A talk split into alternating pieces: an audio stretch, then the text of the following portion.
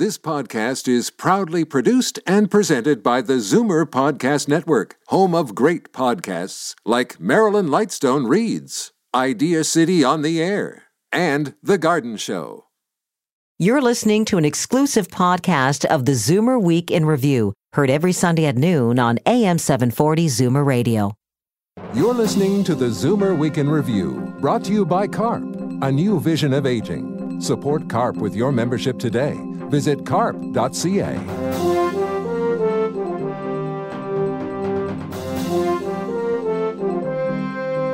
Good afternoon and welcome to the Zoomer Week in Review, all things Zoomer worldwide. I'm Libby Znaimer.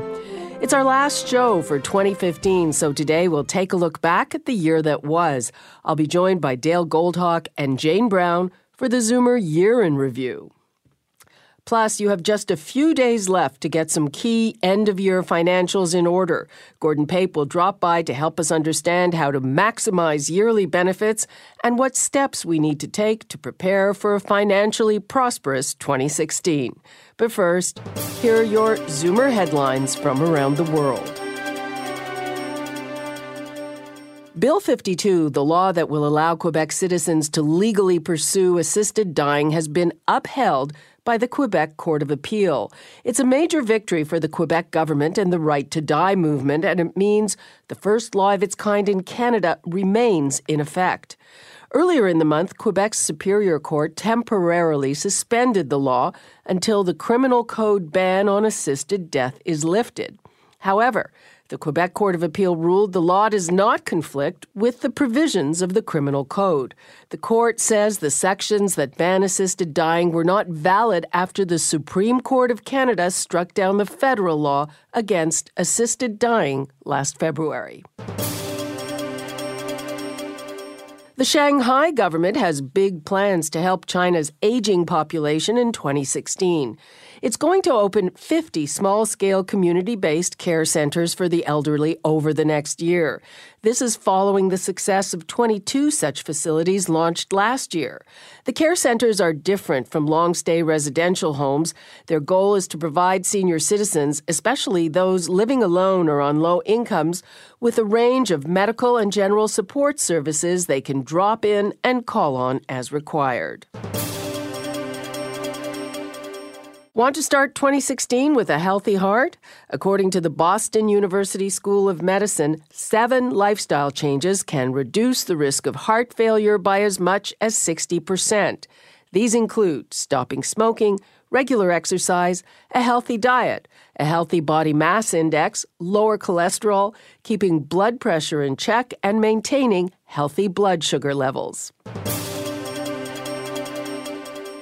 And finally, Dalene Bowden, an American Zoomer who works at a middle school cafeteria in Idaho, has learned that no good deed goes unpunished.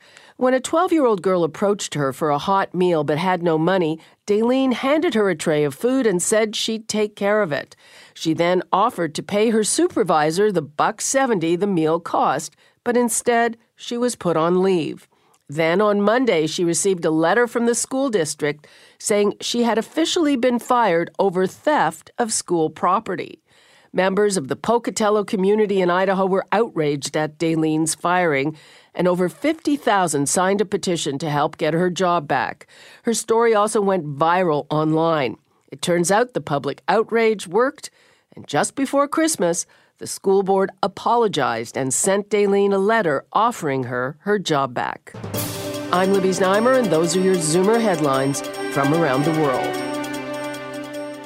It's that time of year when we take stock of the year that was. By now, we've seen all those annual lists of top news and newsmakers, of 2015's best and brightest, and also the trends best forgotten. Here at home, it was a year marked by political change, and I have convened our Zoomer Week in Review year end panel.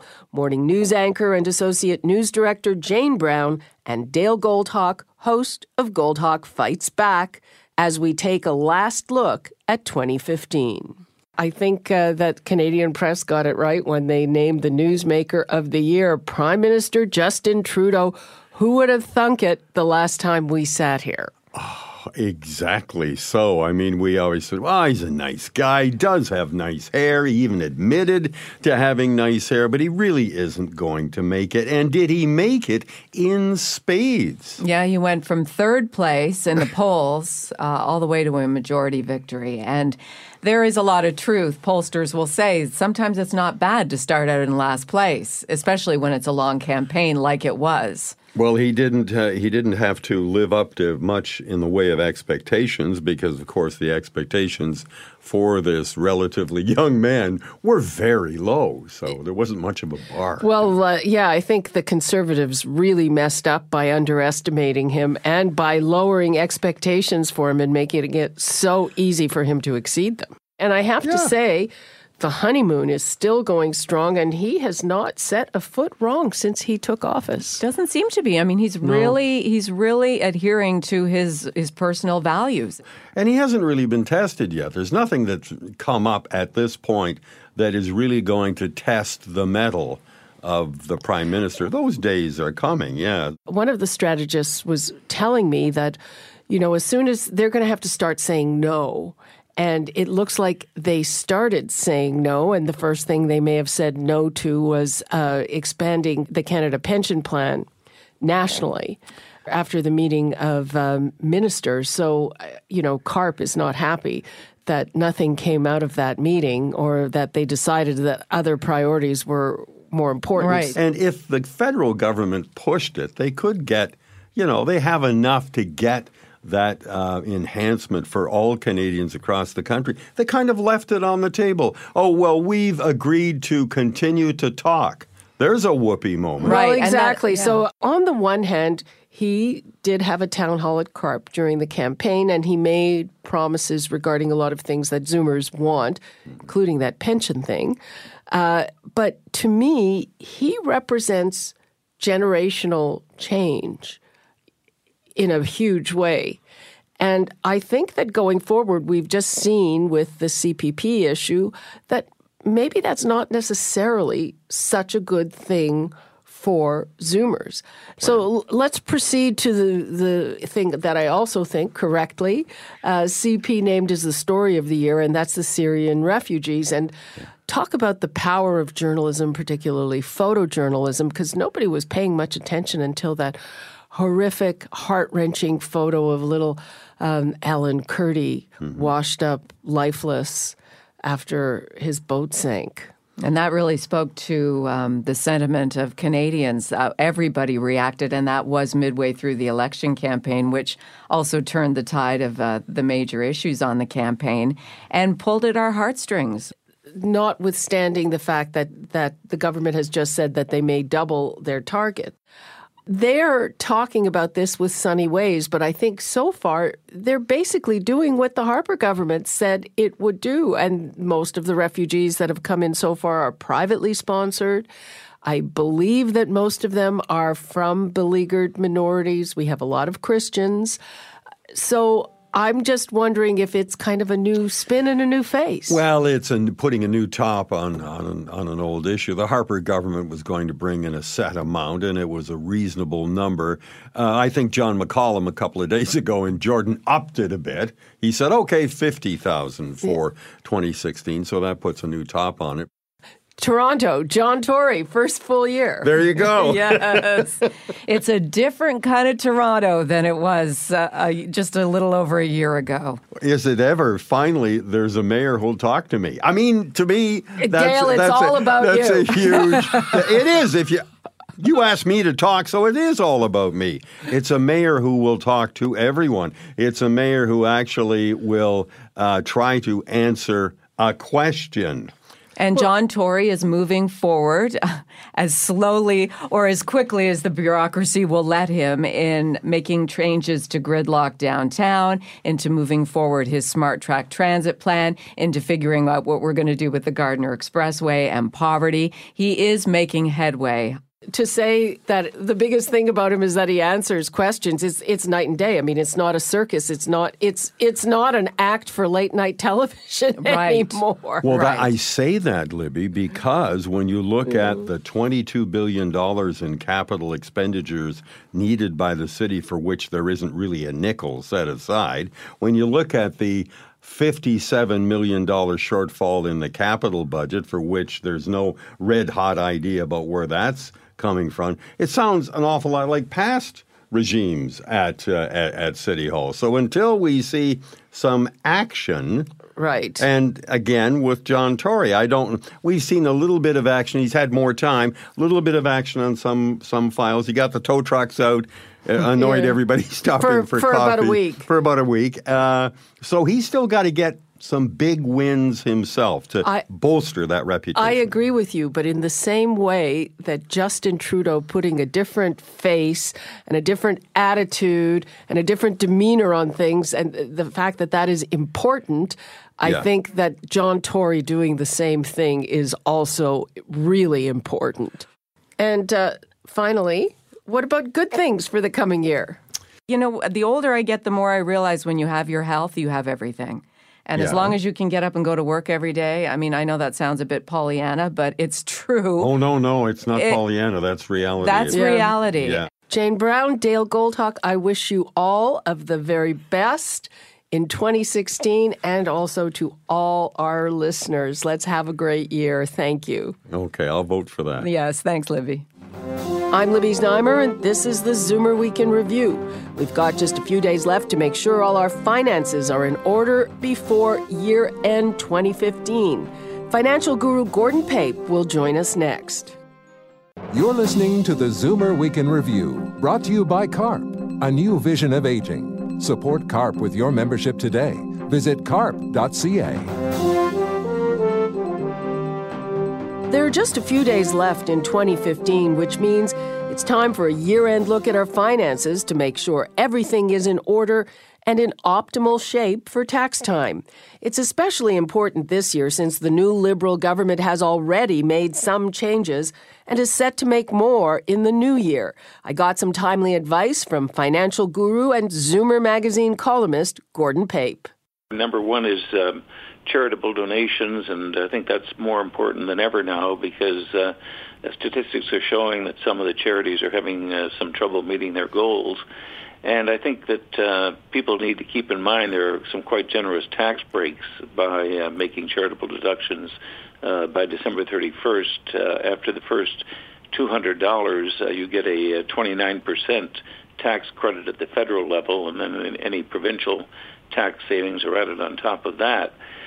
So uh, it's always a good idea to do that. I've always uh, myself uh, waited until the week before Christmas and New Year's. I keep a list of the charities that I want to contribute to, and uh, then I just go online to their websites, contribute uh, right online using a credit card, and you get your tax receipt by email virtually instantly. So you've got everything all ready uh, for the tax people when it comes time to file the return. Why do you wait? Uh, why do I wait? Uh, basically, to see how much money I have left after Christmas. Often the advice is uh, to put all the charitable donations uh, in one spouse's return. Do you recommend that if, if, say, both spouses have equal incomes? yes, I think that's a good idea. But there, there is a little bit of a twist this year that um, perhaps we should talk about. And that is the new tax bracket coming in effective January 1st for people with high incomes, that is, people over $200,000. Now, there may be some of our listeners that fall into that category, and one thing they should be aware of is that the government has announced that they are going to create a 33% tax credit for people making charitable deductions to the extent that they have income over $200,000, and that will take effect in 2016.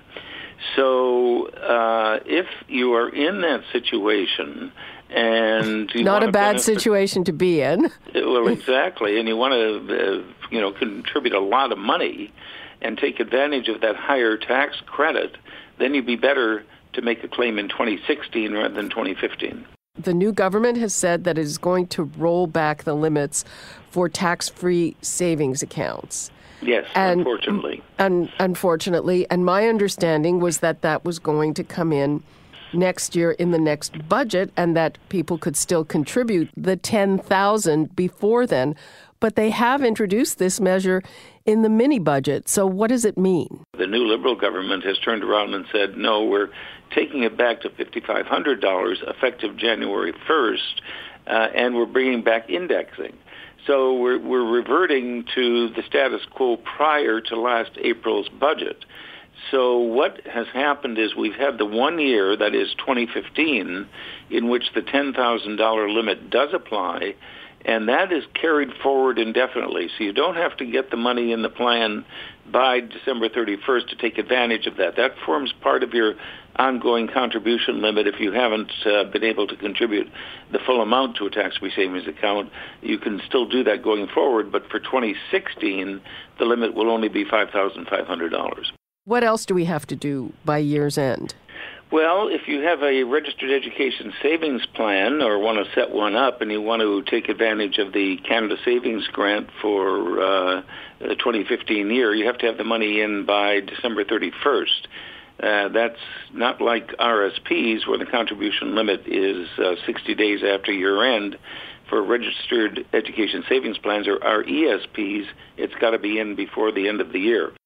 Now, there is one other point that uh, I think, again, is useful to keep in mind, Libby, as far as the uh, year-end planning here, and it relates to this issue of uh, capital gains.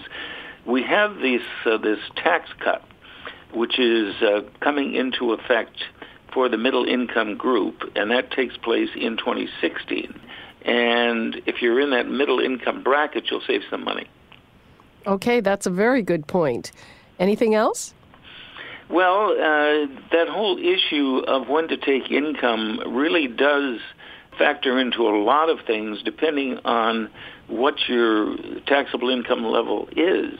Uh, for example, suppose you're getting a Christmas bonus and you have um, expecting income of less than 200,000 in 2016, again, you're better to take that Christmas bonus in January if you can persuade your employer to do that, uh, because the tax rate for 2016 is going to be lower than in 2015.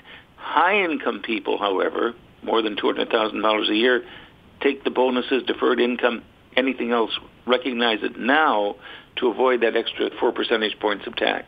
I just uh, would encourage people to take a close look at the effect of these tax changes that were announced by the uh, the government uh, uh, several days ago, and to see how the tax changes are going to affect uh, their own personal situation, uh, because there may be other instances in which uh, they might want to either make some moves in 2015 or defer them to 2016, depending on how they're going to be affected by what's happening as of January 1st. Okay. Gordon Pape, thank you so much. Okay, you're welcome, Libby. Bye bye and happy holidays. Thank you, and the same to you and to all our listeners. I've been speaking with financial columnist Gordon Pape. I'm Libby Znaimer, and this is the Zoomer Week in Review. Jimmy Buffett, the man who took us all to Margaritaville, celebrated his 69th birthday this Christmas. We'll be back with some of his music right after this. You're listening to the Zoomer Week in Review, brought to you by CARP, a new vision of aging. Support CARP with your membership today. Visit carp.ca. Welcome back to the Zoomer Week in Review, all things Zoomer worldwide. I'm Libby Znaimer. It's time for your International Arts Datebook tips for those of you who are jetting around the world. Here's Jane Brown. Maurice Hines pays tribute to his late brother Gregory and others who've inspired him in a new Broadway show.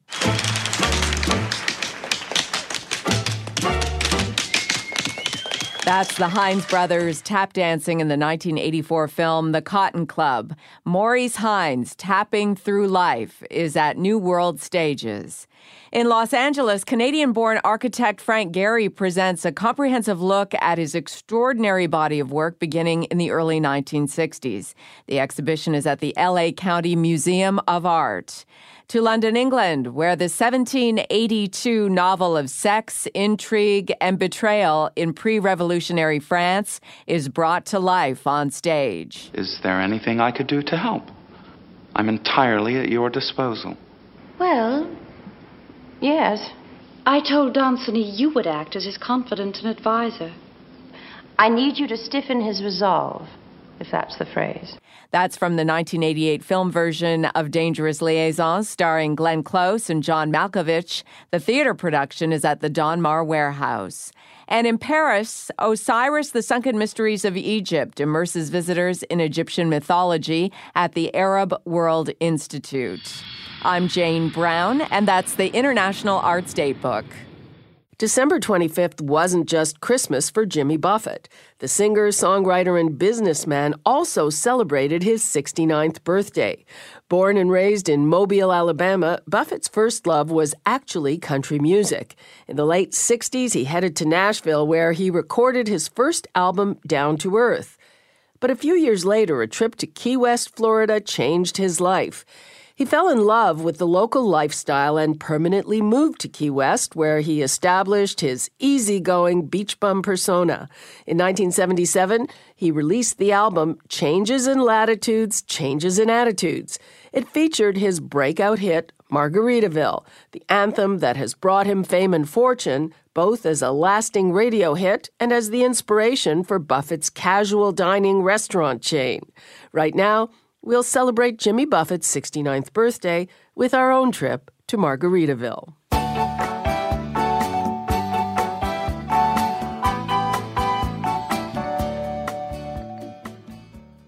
That was Jimmy Buffett with Margaritaville. Buffett celebrated his 69th birthday on Christmas Day.